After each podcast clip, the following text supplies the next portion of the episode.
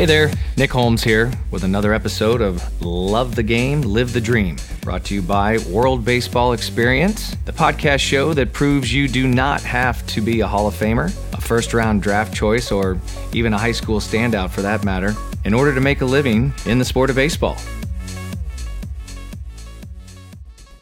Hello, everybody, and welcome back to another episode of Love the Game, Live the Dream. I'm your host, Nick Holmes, and today's episode is entitled Baseball to Business. And my guest is former professional baseball player and current business entrepreneur David Kesey. David started out in real estate after a successful 6-year professional baseball career. He is now currently the founder and head coach of The League. The League is a coaching and mastermind program that helps business owners find a way to win in business and in life. So, without further ado, as I always say, sit back, relax, and enjoy my interview with David Kesey. How you doing, Dave? I'm doing good, brother. How you doing? Fantastic, man. Just looking out this window here at a beautiful sunny day here in Corner Brook, Newfoundland. Where are you at? I'm in Santa Clarita, California, which is basically Los Angeles, California. Wow, miss that place, man. Miss you. How are things going? Things are going good, brother. Like running this business over here that coaches, supports, and helps business owners find a way to win. It's kind of been great because the topic we're having today is basically how I run my entire life, which is, going from an athlete and a professional baseball player into real life. Yes. So it's been great. That thing we call life. Cool, man. Well, I can't wait to get into that in depth and find out exactly what it is you're doing. But let's start it from the beginning, like all good stories. Where'd you grow up? And tell me a little bit about I know this, but I want my listeners to know a little bit about your background and your family. And how did you first get into baseball? Well, kind of like shockingly, when I was born, I had complications.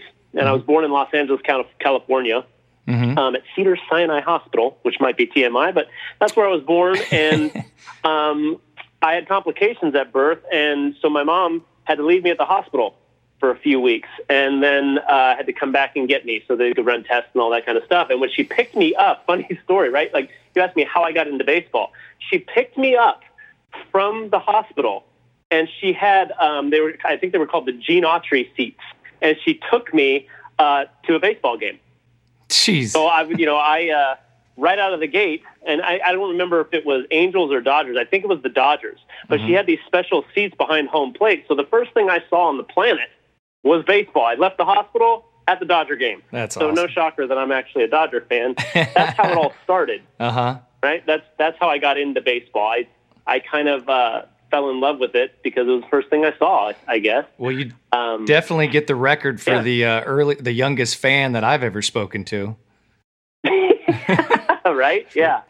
Yep. From birth. And then, so it went on, right? Like I was about 4 years old when I used to sit in front of the TV and watch the Dodgers all the time and knew that I wanted to someday be a baseball player. And so I was on, if my parents were the type of parents that were like, you want to play baseball? Okay, you're on 5 teams at one time, and we're going to drive you around on weekends, and that's all you're going to do. And that's kind of all I did through Little League, through high school, through college. I had a little bit of a setback, though, when I was 8 years old.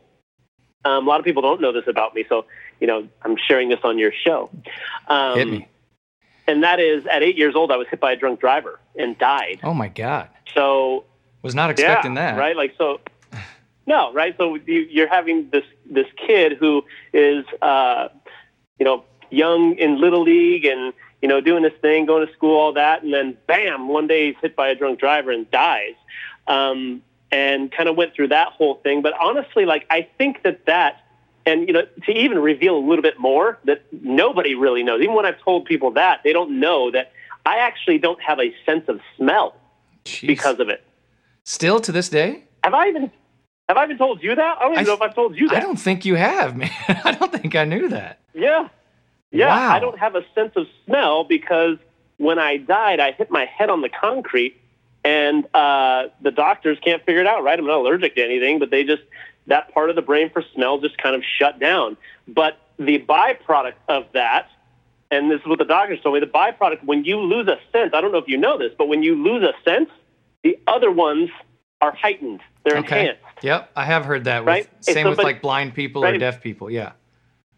Right. All the other senses are enhanced. So my vision as a young kid was phenomenal. Ah. I had, 2015, 2010 vision. I could read the label on a baseball at 92 miles an hour. So wow. I don't know that I would have been that lucky because, me, right? Like I'm 5'9", nothing. I don't weigh a lot. How the heck does that guy play professional baseball? Uh-huh. I had a gift. So it turns out that car wreck was actually a gift. I was able to see the ball better than I normally would have been. That's insane. So kind of crazy. Yeah. Mm-hmm. Holy cow. So, and your family, your parents are musicians, or your dad, I know, was a professional musician, right? Yeah. Mm-hmm. And so he didn't push you into music. He loved that you played sports. Tell me a little bit about that relationship. He was a professional musician. He was on the radio and, he was that quote, almost famous, right? Mm-hmm. So he was right there, but he was in country music and he wasn't really a country star, right? He wasn't Dwight Yoakam yet, right. But he was very, very close. And he kind of got his heart broken, much like a lot of people going after something their entire life. And mm-hmm. so his whole thing was, you are not going to go through the stuff I had to go through mm-hmm. in that industry. But what he didn't realize was, same thing in baseball. Same thing in sports, yeah. And there's going to be the politics and all that kind of stuff. So to answer the question, no. He was like, great, ignore music, even though I had a talent for it, right? I can write songs, I can play guitar, I can play drums, mm-hmm. but I didn't start any of that till I was like 15 years old, and then I had to do it behind his back because he was just like, baseball, baseball, baseball, stay away from music. Right. So he is as talented as he was, he was trying to protect me, and in trying to protect me, actually limited my ability to become even better in music. Wow. But, it helped with baseball a lot. Sure, sure. And siblings, brother? Yeah, older brother. Was he an athlete or a musician? Or which way did he go? So he ended up going the music route, okay. But he had the gifted arm, right? Like I didn't have the gift. Mm-hmm. He was the guy that could, he's 6'2", stands on the mound, throws 92 miles an hour. Mm-hmm. Never really liked baseball. Nah. Just didn't get into it, huh? I really liked it. Isn't that the truth, right? Like, it always happens. I know. You and I are the same. We're about the same size, and we've always said that. You look at those big guys, and they have to prove they can't play while we have to prove we can play every single day. And that's right. Yeah, yeah. You just say, God, if I had that body. If I had that body, I'd be, that's right. I know it. Okay, so he went the music route. And what about mom? Where was she in all this? Ironically, here's what a lot of people are starting to realize, because I get on stage and I speak in front of hundreds, sometimes thousands of people, and I tell the story about how I became a professional baseball player, and my mom is a big part of that. Mm-hmm. My mom, what a lot of people think is, Dad taught you, and Dad supported me to the hilt. He was the one that went down with me to the Fort Lauderdale tournaments in Florida. Mm-hmm. He was my coach for a long time. I mean, he supported me greatly, mm-hmm. but nobody knew my swing and knew the game of baseball quite like my mom and my family, because mm-hmm. I think it was her great uncle was a catcher for the Cardinals. And baseball was kind of a thing on her side of the family, where on my dad's side, it wasn't. On my dad's side, it was very much music. Mm-hmm. So my mom was kind of this low-key, speak softly, carry a big stick, mm-hmm. and kind of coach David underground. Nice. And she taught me a lot, man, to the point where she could be listening to the radio and pro ball, and she could hear the sound off my wood bat and go, he doesn't have his weight on his back leg. Yeah. Right? She would know I'd be jumping out on my front foot. Like, so my mom in this whole entire thing was kind of the person that just, she's the wise farmer girl. Yeah. She grew up playing baseball. She didn't like softball. She believed in baseball. So my mom was a big, big part of who I am today and who I was in baseball. I mean, I remember throwing batting practice to her, and she could literally hit the ball in a little circle wherever she wanted on the field. It was pretty incredible. Yeah. That is incredible. Yeah, for sure. You do always hear about, when you talk to you hear interviews with like big league guys, and my dad was my mentor, my dad was my first coach and my best friend and all this. Mm-hmm. And every once in a while you get a mom story in there. I love hearing those. So let's go to the baseball career. So high school, obviously you're a talented high school baseball player. I wanted to ask you, mm-hmm. tell me about the college recruiting process for you? Did you have did you want to go play pro ball right away? Or was it something that you said, I think I should go to college first and then look into pro ball? What was your approach there? Well, so for me in high school, it came down, I was supposed to be drafted by the Blue Jays, and it came down to two fielders. It came down to, I was batting almost, I think, .585 or something like that in high school. Mm-hmm. And the next closest guy was a guy named Felipe Lopez, who maybe you've heard that name, right? He played in the big league. Uh-huh. The Blue Jays were trying to decide, right? They were going to take one left-handed pitcher, and they were going to take a fielder. And the fielder they were going to take in the upper rounds. They were going to take it in top 10. And my agent at the time, Scott Huddleston, he was working for both of us, which was kind of awkward. Yeah. But long story short, they ended up taking Felipe, signing him to a $2 million contract. And I was kind of like, I was putting all my eggs in the pro basket. Yeah. I hadn't considered pro ball. Now, here's something to consider. One of the things that, I wish I knew Nick Holmes. I wish I knew you when I was in high school. Why is that? Because you just don't know, right? My parents, with good intentions and busting their tail, just didn't have the knowledge to go, this is how you get attention from colleges, and this is how you get in, this is how you find your spot, right? And even pro, you're good at that too. You were a scout, or are a scout, you know how to navigate to the next level. I didn't have anybody like that. It was like me looking at my parents in the living room going, so what do you think? Yeah. How do we do it? I don't know. Do we just send them a letter? Yeah. Do we get on the interweb back then? Right, AOL. You've got mail. DSL. Dong dong dong. How do you reach these people? And if I'd have had somebody like you, I think it went a lot smoother. Sure. But for me, it didn't. So that draft fell through for me. And then I had to find some place to go to college. Now, I got really lucky. I got a full ride to a place in Tennessee. I think they're D1 that's called David Lipscomb University. Uh-huh. And I got a full ride there. And what a lot of people and a lot of players listening to this episode right now will realize, and I just want to cut to the chase and tell them, there are a lot of bad coaches out there. It's not you, right? You think, oh, maybe it's me. No, there's a lot. I've had hundreds of coaches. I've had three good ones in my life. Yeah.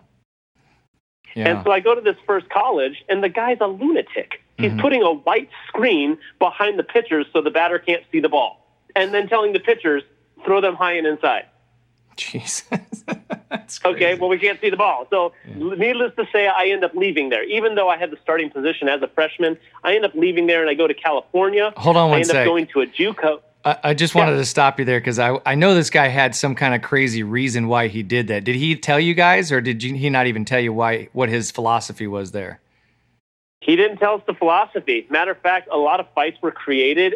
One of the reasons I got the starting position, I was battling with a senior, and it was back and forth. He was like, "You might get the position, it might be the senior," and the only reason I was doing that is because I was still hitting the crud out of the ball my freshman year, which I wasn't supposed to be doing.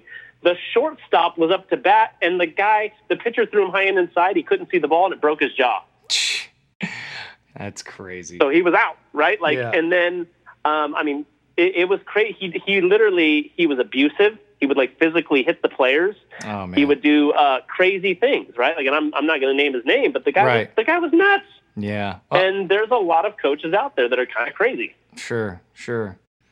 Okay, yeah, go ahead. Continue. Yep. Sorry, I just was wondering if maybe he had some crazy, this is going to make it tougher for philosophy. You to see the ball. Yeah, exactly. No. I think that probably he would justify it like that. Sure. But what I think he liked most when I look back on him, he liked to be different. And he thought by doing something like that, it was outside the box, and he would, if people want strategies on how to see the ball better, you and I can dish those out all day long, and we know they work, and they don't break your jaw. Right, exactly. You don't need to reinvent the wheel by trying to get creative. Yeah. Right. No, that's right. And so I ended up going to the West Coast and lost my scholarship. I literally gave up a full ride, right? To go to the West Coast. And because I thought, again, I didn't have a Nick Holmes around to go, it's not that easy to get another scholarship. I thought, I got a full ride from you. I'll go to the West Coast, and I'll get anybody. Now, the mistakes I made along the way, let me backtrack for a second. I made a lot of mistakes because I didn't have somebody like you in my life. Mm-hmm. I actually got an offer from Andy Lopez when he was a coach for the Gators. Mm-hmm. And it was a 60% ride. And that was all the money they had. And he's like, I've got 60% for you to come here. Mm-hmm. Now, if I could go back, I would take that in 2 seconds flat. Right. In 2 seconds, but I didn't. I'm like, no, I'm the best hitter in the state of Florida. I'm going to go get a full ride somewhere else. Right. You know who he ended up taking instead of me? Hmm. No, who? David Eckstein. Ah, Eck. Yeah. That's right. But look at the paths, right? That's why somebody like you is so critical. And he's even smaller than you. Here on this episode. Dude, he's tiny. He's like 5'6". Yeah. Has to like dunk in a water tank so he weighs enough when he goes out on the field. The guy is yeah. Right? Like, and he's, by the way, World Series ring. I was just going to say, he's got a ring. Yeah. Yep. Crazy. The guy's a stud. So imagine where I'd be if I had the guidance of somebody like you, mm-hmm. or even a show like this mm-hmm. to listen to. Yeah. It'd have been a game changer. So, I made a lot of mistakes along the way. Leaving that full ride place might have been one too. I went to the West Coast, and nobody was giving offers. And they were like, you can walk on at College of the Canyons mm-hmm. if you'd like, but you're not going to play. And then I had to deal with all the politics of going 4 for 7 and then sitting for 2 weeks and, yeah. All this kind of stuff that went on. And college was brutal, man. I'm not going to sugarcoat anything. College was brutal. I was at a different school every year, with the exception of the last school I went to. I was there 2 years. So I switched. From freshman year, I went to David Lipscomb University. I went to College of the Canyons and a place called Masters. Mm-hmm. And mm-hmm. I got the short end of the stick on all of them. Even mm-hmm. though I was outperforming the other players, they mm-hmm. kind of had their guys and the politics were there, right? Right. And so then I ended up going to a place called Cal State Dominguez Hills mm-hmm. and met one of the greatest coaches that I have ever played under named Murphy Sua, who played in the Dodger organization and for the Brewers. And the guy literally turned my entire baseball career around and was arguably one of the people that allowed professional baseball to even be in the mix. So yeah, that's great. I know that a lot of people listening to this are like, man, this is tough. Man, I'm getting screwed. Man, I'm getting the short end of the stick. And you might be. But I had always just found a way, right? Like, I knew what I wanted. I knew I wanted to be a professional baseball player. And when I felt like I was going down a path, because I was just figuring it out, mm-hmm. when I felt like I was going down a path that wasn't leading to that, I bailed and I went somewhere else. Right. And made a lot of mistakes along the way, but still found a way. That's what it takes. That's exactly what it takes. So, and yeah.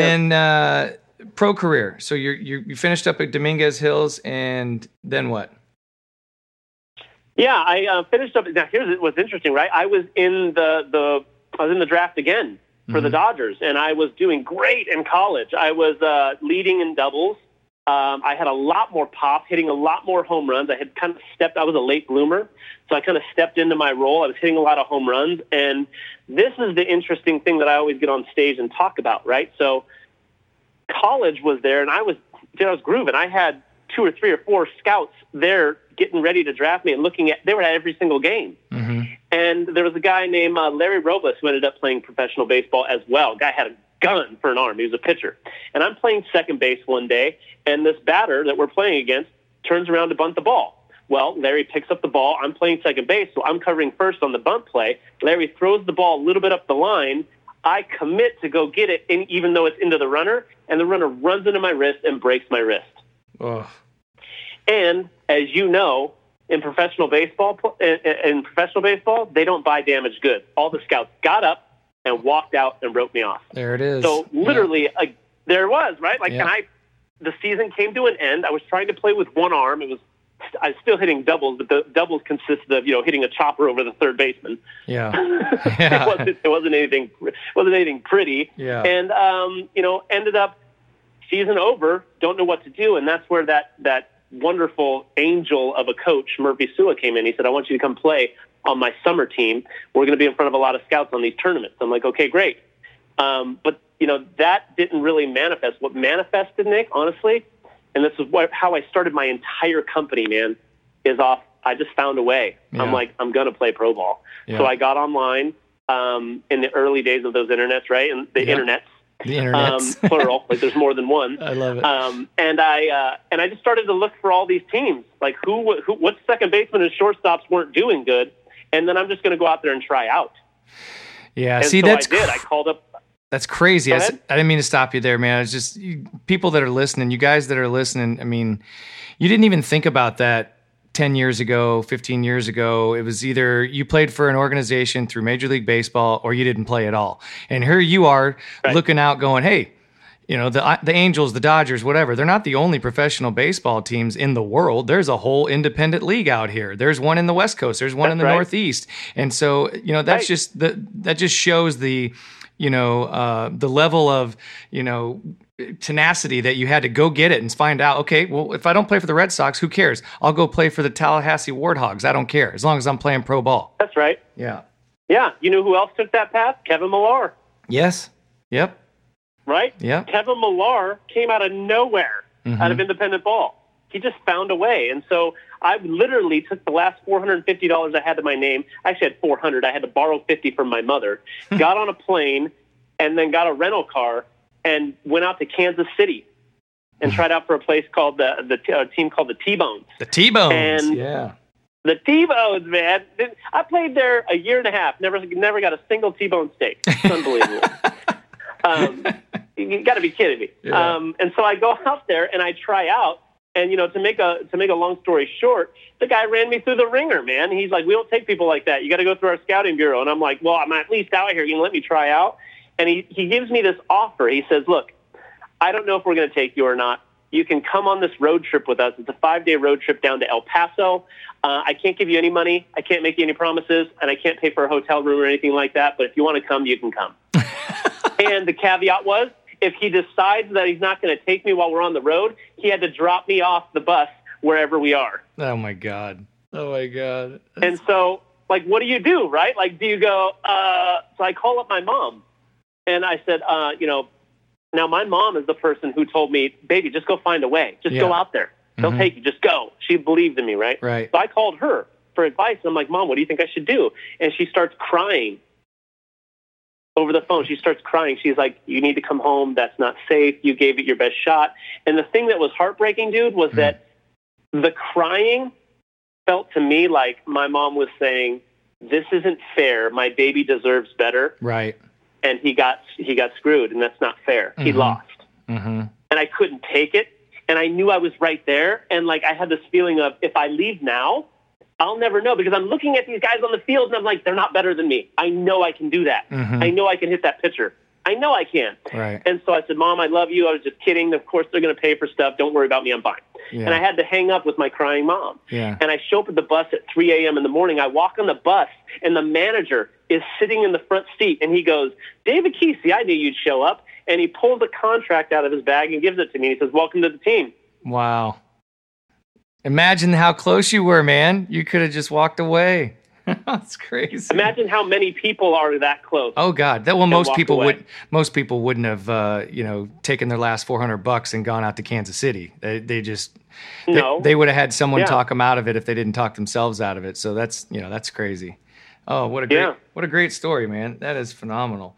So that's where the career started, and you played another 6 years on top of it, right? I played another 6 years on top of it, and I can tell you story after story after story over those 6 years that were just like that one. I remember batting .400 in spring training and getting released. Wow. Batted .400 in spring training, got released, and you know what I did? Huh. I said, I'm going to sleep in the clubhouse and try out for the opposing teams that come in. And I had so many no's, Nick. I had... Jack Clark. Remember Jack Clark? Oh, yeah. Jack Clark was a manager. He came in and he was like, nope, I didn't know this, but Jack Clark is 6'10". Yeah. I don't know how tall he is. He's huge. Yeah. He's big. Yeah.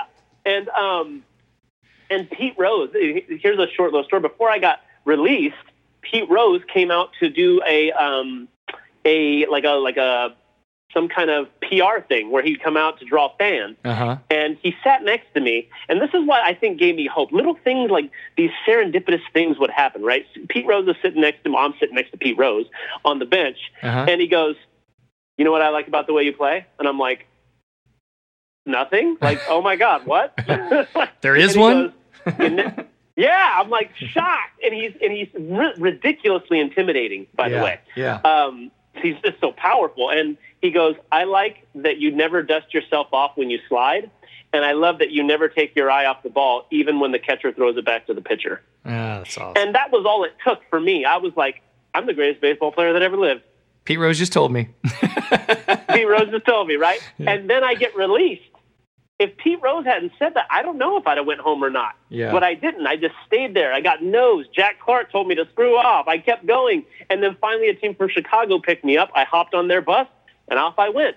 And wow. Then, you know what, and I'm hoping to tell this story, hoping that guys that are listening to this right now or gals that are listening to this go, I hit the adversity too, but it doesn't mean I won't make it. Right. You know what I mean? Because the next year, I played on a team called the Fort Worth Cats. Mm-hmm. There was a guy named Barry Moss that took interest in me, and he's like, "That I like that. You're like the old school ball players, and I like that." I ended up winning 2 championship rings the next 2 years, mm-hmm. and I was the starting shortstop. Mm-hmm. And I was good. I was the postseason MVP. Wow! So I won 2 Gold Gloves. I got 2 rings. And I was postseason MVP one year. None of that would have happened if when I got punched in the face, I didn't get up and keep going. Right. Because I'm not overly talented. Like, I don't think that guys like you and me, Nick, are talented. No. We're just relentless and we find a way to win. Well, most, I find the same thing, especially in baseball, that most of those guys, most of those stories like you just told are exactly the same players cut from the same cloth. You know, the ones that the one percenters, the ones that don't have to, work too hard. They just kind of show up and things happen for them because of their size or their power or their speed or, whatever it was they were blessed with from birth. I don't know, man. It's just the work that's involved is so much that, just too many people just quit, just too many. It's just too hard, it's just too hard. Mm-hmm. And, if those guys didn't have that talent or that, I guarantee you they'd quit too. It's just, I mean, we could go forever. Yeah. On and this the champions. So when you get the, the Barry Bonds, the Ted Williams, the Tony Gwynns, right? Mm-hmm. You know, what that is super talented people that put in all the work ethic too. Right. Right. Yeah. All the ones that didn't make it. Yeah. All the ones that, all the first rounders or the number 1 overall picks that have gone down the drain in the history of the game. Those were all the guys that, so many of them. And that's all the reason right there. If they put in the hard work with that, they would be legends. But and I think it's one other thing, right? Like, so yes, it's work ethic and definitely that is it. But I also think, Nick, that it is the ability to get, metaphorically punched in the face. Yep. And keep moving forward because it hurts, man. Getting rejected, getting screwed over by coaches and players and all that. Yeah. It hurts. It hurts in your soul. Yeah. Yeah, it does. And the ability to go, I'm going to keep moving forward. I'm going to keep moving forward. Having the strength to get punched in the face and spit out the blood and look at him like, now you're done. Mm-hmm. Absolutely. Is a quality that I think a lot of people need to have. Absolutely. Imagine how many people or how successful we could be as a community, as a country, as a human race, if just a small percentage of people had that mindset. It would be incredible. So going into, this is a perfect segue into what drove you to start your business and get involved with, helping other people because of what you learned from that experience from baseball. I mean, obviously, anybody can go out there and hit 100 tees a day and run wind sprints and lift weights and work on their arm and do all this stuff. But, like we say in the scouting world, I mean, tools are one thing, but how do you use those tools? What's your skill set? Because I saw guys, all over the world that have incredible amount of tools. How do they play on the field? How do those tools get put together? So going into the business world, what tools did you take from that and say, hey, this is the same thing, it's just in a different field? My entire life, all of it, right? So like my entire business model, my ability. So I had this unique ability, and I know you have this too because I've coached with you, mm-hmm. right? Like we worked together for a long time. That's right. And when you were, when you owned the baseball company, so mm-hmm. I had this unique ability because I wasn't the overly talented guy. I had this unique ability to coach because I had made every single mistake possible. I had spent my entire life trying to find a way to get an advantage. I had looked at all 10 ways of hitting and found, yes, they all work and they all don't. Mm-hmm. It depends on what works for who, right? Like all who I am in my DNA is a baseball player. And I found that athletes make really good business owners. Yes. Because they know discipline, they know hard work, they know teamwork, they know all these things, they know strategy, they know what it takes to build skills, they know all these different things. I even have, when you say, like, is there anything that you took from baseball, like the tools and the skills into business? Yes, like I believe that there's 5 tools that somebody needs to be successful, not just in baseball, but in everything. And the first one is power. Mm-hmm. Right? Like, does somebody have the ability to be powerful? Mm-hmm. And what I mean by powerful is how powerful you are is determined by how fast you can make your goals become a reality. Mm-hmm. Mm-hmm. Are you powerful? Mm-hmm. Power and force are two different things. Force is I yell, kick, and scream to get what I want. Power is I show up and the circumstances are affected by me because of who I'm being. Mm-hmm. Am I being a team player? Like Derek Jeter. Derek Jeter walks in the clubhouse and the team is uplifted immediately. Right. Right? Yeah. That's just who he is. Power is one. I think persuasion is another. And it's something that I lacked in my baseball career that I wish I had, which is the ability. Look, let's be honest. A good agent, anybody who's played pro ball knows that a good agent can make or they can make or break your career. Right. Is the agent persuasive to get you what you want? And I found that in life, if you don't have persuasion skills, the ability to make friends and influence people, mm-hmm.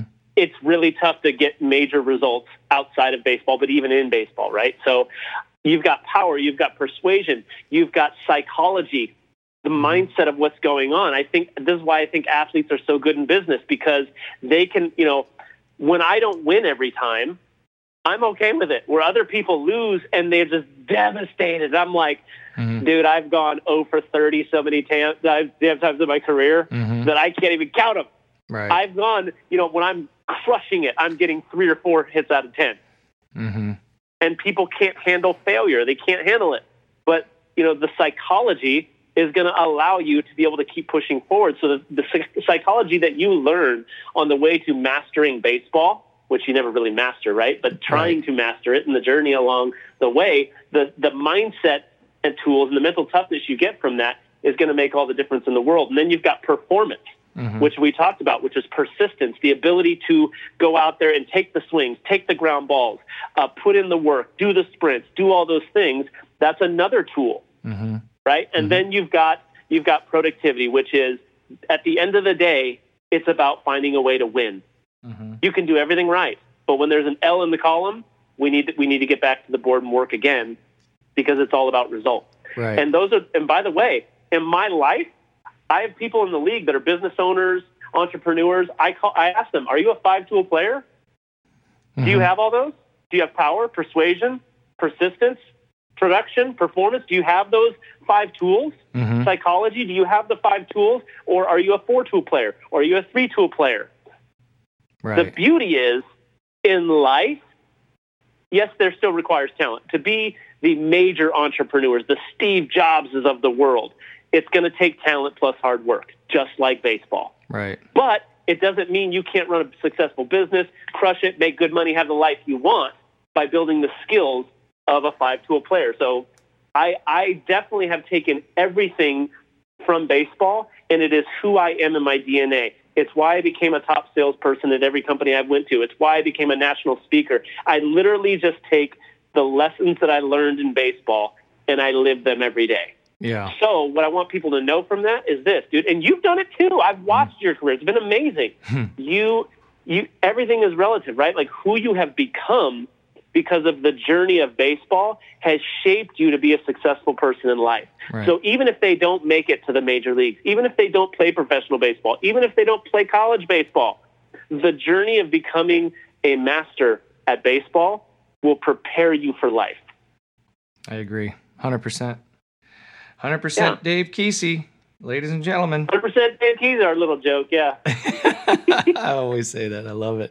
So the league, tell me about this league, all right, and what's going on with it. We've had several conversations over the last few weeks. First of all, we got back in touch again after about a 4 or 5 year hiatus there where I was down in Costa Rica, and you were doing some real estate stuff the last I had heard, mm-hmm. and then we got back in touch again through the beauty of social media. And of course, right. Like all good friends, whenever you get in touch again, it just seems like it's been a day, not a year or 5 years or whatever. Right. Yeah. And we jump back right onto talking about life and business and things. And you've helped me out. I wouldn't be doing this podcast right now if it weren't for you, to be honest with you. So that's awesome. Because you made me find myself again, and you're telling me about how we understand each other. We're cut from the same cloth. We do a lot of the same things inside and outside of baseball, I think that I owe you a lot of thanks and gratitude for kicking me in the butt and saying, what are you waiting on? Put it together, get the website. You already got the website done, start doing the podcast and putting it down, and I'll be your first guest and, all that stuff. So I really want to give you a public shout out here and thank you for that. So what I'm getting at now is, tell me about the league. How can more guys like myself and yourself and guys out there that are looking, and girls, of course, I mean both, that are looking to, find their niche or find their kick in the ass, what can the league do for them? Yeah, so the league, if you are an athlete, what I've noticed about this, and I actually did this inventory the other day, I was looking through the league, and the league is basically, the league is a coaching and mastermind program that helps business owners find a way to win in business and life. So entrepreneurs, business owners, commission-based salespeople, and I do a lot of life coaching as well, but it basically helps people to find a way to win. Because what I found, brother, and you know this, right? This is why you and I connecting again is so critical. When you are committed to high levels of performance, you find yourself alone a lot. Mm-hmm. Right? I can't count the number of Friday nights where everybody else went to a party and I'm hitting off the tee in the backyard. Mm-hmm. Mm-hmm. And I'm by myself. And not only am I by myself, but when anybody else knows I'm doing it, I'm made fun of. Right. Because for some reason, when you commit to these amazing things happening in your life or your business, other people, you got to get haters. Oh, yeah. Haters are a good sign that you're moving in the right direction. That's right. That's right. For sure. And so the league is, I formed the league to let, people who are amazing and want to be amazing. Here's what it is. People who are players that are committed to being champions, I've created this league for those people. Right. So that they can win in business, they can win in life through adopting the 5 tools and going through the system that we go through for them. I mean, we've had people, professional fighters, we've had, basketball players, lacrosse players, military, and this is what I was going to say earlier. I did inventory of who's in the league. 100% of them are former athletes or former military. Every one of them. There it is. That's right. Guys and gals, right? Yeah. And I found that the reason the league is so effective in helping them is there's no coaching or mastermind programs out there that can relate to them. Right. Right? That can relate and go, hey, you already know how to succeed. Let's just take all those attributes you have and put it into business and life. Let's put it in your relationship and watch your relationship take off. Let's put it in your business and watch your business take off. Mm-hmm. Let's put it into your health again. Like, I don't know about you, but when baseball stopped for me, I remember being on the treadmill, and I was 5 minutes into a run, and because I wasn't working out towards baseball anymore, I was like, what the hell am I doing on this thing? Yeah. And I got off, and I didn't work out for 6 months. Right. Because I just lost my purpose. Exactly. So I help people find their way in that too. So that's what the league is. That's what it's committed to. Generally, the age group in there is somewhere between 23 and 50, because I'm pretty intense in there, right? I'm a damn coach. Mm-hmm. Yeah. So I demand results, and I demand you play at a higher level. And I think athletes and military get that. They respond well to competition, which we do inside the league. We just had a competition last month in July where millions and millions of dollars in income has increased just last month as a result of getting them to compete with each other. They're like, what? A competition? I'm going to win. Yeah. Right? And then they do really well. So that's what we do. That's what I specialize in. I've always been really good at coaching and training people to play at higher levels. Mm-hmm. Well, that's for sure. I mean, I tell you, I was lucky to find you when I did in my baseball academy. And Steve Eastwood and I used to say, after getting to know you and listening to your lessons, and we would go for a beer afterwards and talk about you and say, wow, how lucky did we get finding a guy like this? Because, you know, if we could duplicate that, cool. if we could replicate that and get 3 or 4 more David Keseys in here, we wouldn't have to work. We could just sit back and sign kids up and say, yep, you're with him, and knowing that they're going to get equally, if not better, a lesson than if we were doing it ourselves. And that was the best part about it is, you know, thriving off of that and watching you do that. And that was, you know, shit, that was 15 years ago. I could say the same exact thing about you. I mean, I think we changed each other's lives for sure. Absolutely. So the Find a Way is the new podcast, right? Oh yeah, the podcast, the Find a Way podcast. And you've said this. I haven't said anything, but I think I counted 7 times that you used the term "I found a way" or it was about finding a way. Just in the last 39 minutes that we've been talking, I actually lost count at 7. So, and I wanted to bring that up because obviously it's a great title for the podcast and for what your motivation is to get this message across to these people is because you use that term in your, you know, in every day. I mean, you use that term vernacular every single day. So tell us a little bit more about what the Find a Way podcast is, and is it out on iTunes? Can we find it? Can we subscribe to it yet? Yeah, you can if you type in Find a Way Daily, or I think even if you type in David Kesey, it will pop up in podcast. Uh-huh. Basically what it is it's me giving you, it's called Find a Way Daily. Okay. And every single day, now think about the commitment here, right? Like every single day I'm doing a podcast for people to give them awareness and help them find a way. Because what I've found is this.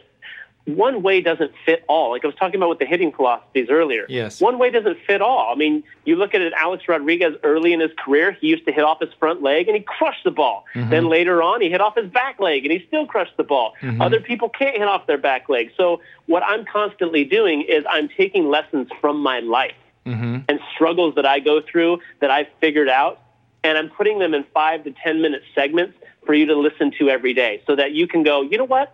Am I doing that in my life? Maybe that'll help me find a way to get to the next level. Mm-hmm. So I'm constantly, every single day, thinking about my audience, thinking about what they could be going through. And what I found is we all have the same struggles. Mm-hmm. We all have a common enemy of our past. Mm-hmm. Mm-hmm. Right? We all have these common dragons that we need to slay. Mm-hmm. And I've noticed that you and I, right, we've gone through the same stuff.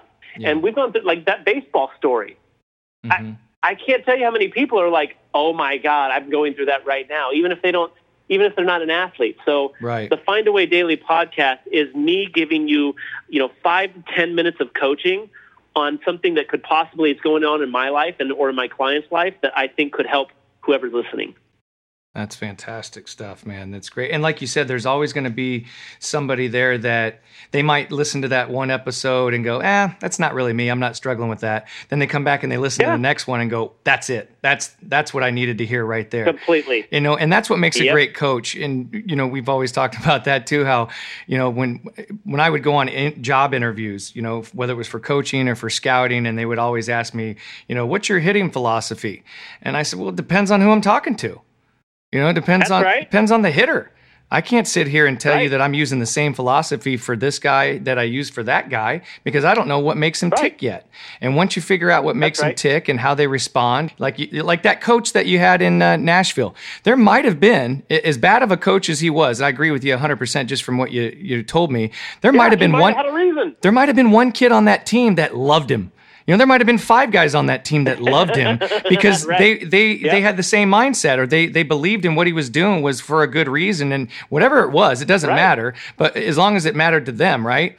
So, you know, you know, it's not always the most popular idea, or it's not always the most cutting edge thing that works, whether it's your swing or your pitching mechanics, or like you said, your life or your relationships or your health. Yep. You had a perfect example of getting on that treadmill and going, what the fuck am I doing here? I'm not trying to get in shape. I'm not trying to get in shape for spring training. I'm just on here because it's all I know how to do. I'm just used to doing it. Right. And I went through the same thing too, man. You know, once I got out of the military and then, you know, back into sports, and, you know, if I didn't have a reason to get in shape, I was eating and drinking and sitting on the couch flipping a remote because there was just nothing to go for. Yeah. But no, that's incredible, man. I really am excited to check that out and subscribe to it and listen to it. Let's see. Thanks, what else do we have to talk about here, Keese? We got a few more minutes, man. I love that we both talk fast, so we can get an hour and a half into about 45 minutes. I also, you know, you and I also can literally be staying up till 2 or 3 in the morning playing guitar, drinking a beer, and talking too. So we can not stop. That's right. But I'd like people to know your story and what you're committed to, because God, I wish I had you when I was in high school. I think somebody like you in my life changes the game. So I want to know more about what you do, what you're committed to, and your journey. Well, that seems like I should be on your podcast then. Then you know what? That's a good idea. You're going to be on my podcast. There it is. Chalk it in. Call Nick Holmes and set an appointment for Find a Way podcast. I'm putting it in right now. So, go ahead. I was just going to say my ears sparked up when you said that 100% of your members are former military or athletes. And, you know, of course, I'm sitting here, you know, saying I did both of those. So I know exactly what it takes to have thick skin.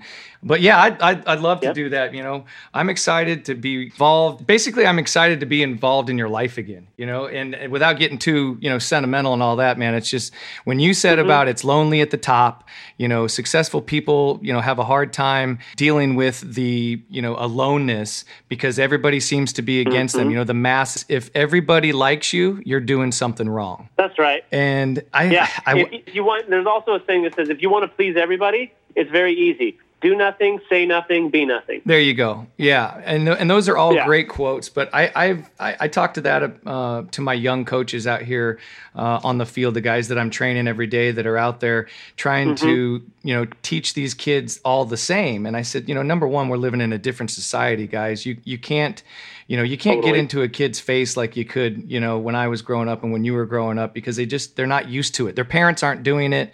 Their teachers can't do it.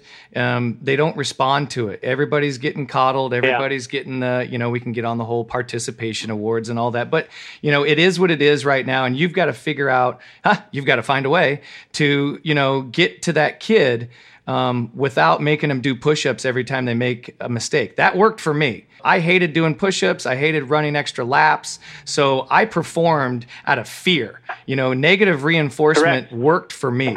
Mine was you get it done, and you get it done the first time, and then you don't have to worry about it, rather than having to do it the hard way. But like I said, that's a little bit more of a military, you know, frame of mind. So today's world's a little bit different, but you know, talking to these young coaches, 17, 18, 19-year-old coaches, you know, I tell them, I said, you guys got to figure it out. And the only way to figure it out is by trial and error. You know, what can you get out of this kid? Experience. How can you get him to respond? Too many people, we live in an information rich and experience and wisdom poor society. Yep. I agree. Absolutely. Yep. And so knowledge has to be through wisdom and experience at some point. The secrets most people are looking for are on the journey to getting where they want to go. Right. You're not going to find it on Google. You're not going to find it.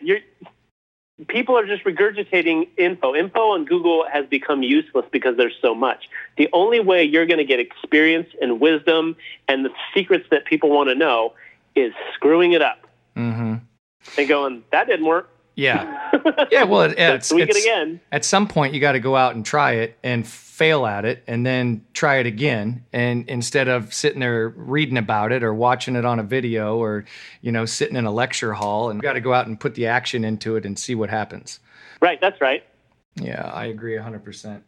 Well, hey, buddy, yeah, I am ecstatic about this, man. It's been a great interview. I want to do it again. This is not going to be our last one. Of course not, because there's so much. Dude, we can talk forever. There's so many topics that we can discuss. We could take down several different topics that we just went over and create a whole nother. That's right. Well, shit, maybe we ought to just do our own show together. I'll just scrap this whole baseball idea and we'll just do another show.